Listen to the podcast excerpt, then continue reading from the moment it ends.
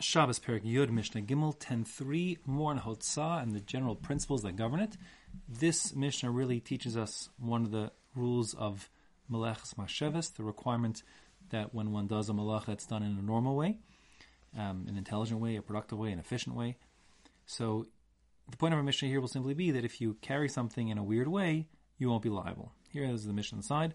Hamotzi, if one does Hotzah, taking an object from inside his Rishus to outside.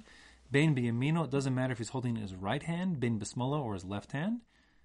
Betoch cheko, or if he's holding in his chek. I like to translate chek as the folds of his clothing. Sometimes we'll see chek translated as uh, breast, bosom, and sometimes we see it translated as lap.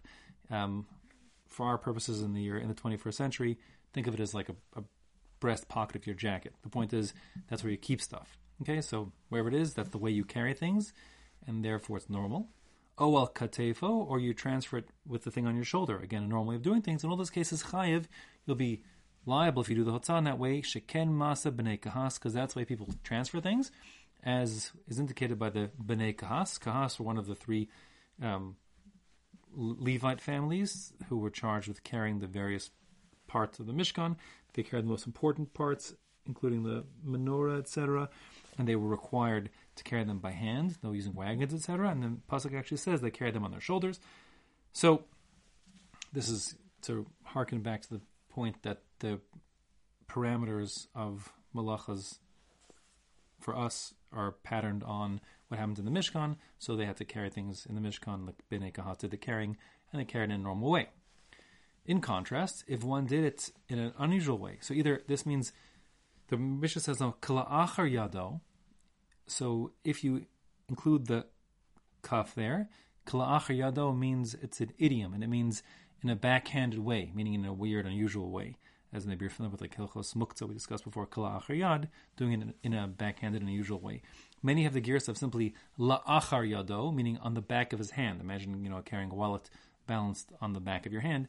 That's really weird, of course, and not very efficient and not normal, and therefore one would carry it on the back of his hand, or in any abnormal way, including the following list baraglo, carrying it on his foot, befiv, carrying it in his mouth, bimarpako, the marpek, according to Rashi, is the armpit, according to Tosfos, is the elbow pit, what's technically referred to as the antecubital fossa, if you really want to look it up. But that that place between, you know, the other side of your elbow, where the little, you can hold something there.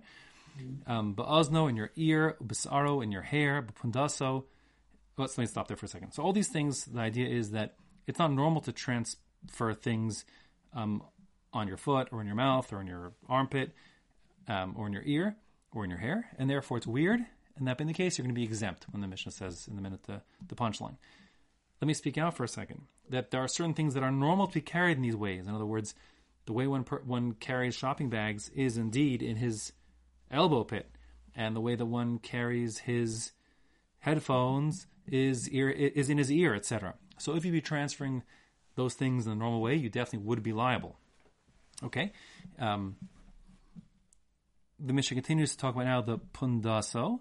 So pundas is one of two possible things. The Bartenura learns it's a money belt. So I think the way to imagine it, at least the way I imagine it, is think of a sash folded in half. Um, so it makes like some little pouch. You could stick stuff inside that pouch and wrap it around and tie it around your body. Super simple. Um, and keep money inside there, etc.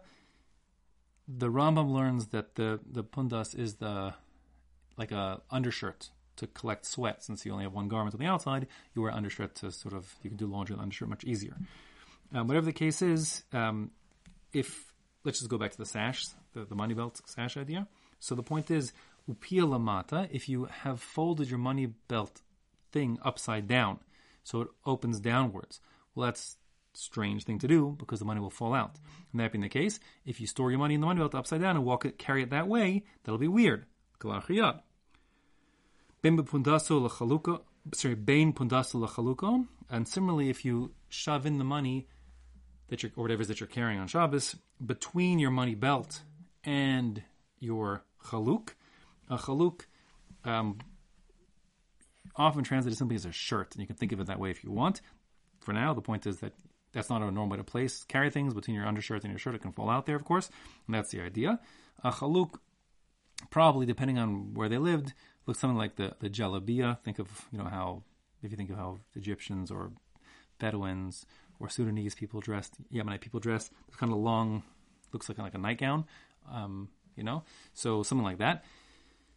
So again, you have that's that's what they're wearing, and ben, that's a chaluk, and beneath it the, the money belts. If you stick whatever you're carrying between the two, it's not very stable, not normal, and therefore you'd be pater. Ubisfas chaluko, same goes if you carry it in the hem of your chaluk. So that means think again, think of this nightgown jalabia thing. At the bottom there's a hem, turns up, so you could put something inside there and carry it. Again, that would be some kind of silly thing to do because it can fall out easily. But if you do, you'll be pater because it's weird. Bisandalo, if you carry it in your sorry, biminalo uvisandalo, if you carry it in your minal is your shoe, and your sandal is your sandal. Uh, they're the same basic thing. A, a minal, a shoe, has like a soft leather bottom, like our shoes more, if you will. A sandal essentially has a hard leather bottom that you strap onto your foot, you know, like a sandal. Um, so similar, the point is it's not normal to keep your stuff in your shoes. And then, therefore, if you keep something in your shoe or in other things on the list from before and transfer it in that way, you'll be pater, meaning it's like every time it says pater, it's forbidden to do. Um, but you technically have not fulfilled the, all the criteria for meleches machshavas. It wasn't the normal way of doing things, the efficient way of carrying something. And that being the case, um, you'll be exempt from achatas shlahotzi kader chamotzian because you didn't transfer this object that you were carrying in the way that normal people do transfer objects. And this principle of, of carrying things in a normal way, they will carry over, if you'll forgive the expression, um, to other malachas. Every malacha that's done in an abnormal way will be lacking in the requirements for malachas machshavas, and therefore will be pater of al asr, meaning one may not do it, but if one did do it, he would only be liable. He would not be liable for a chatas.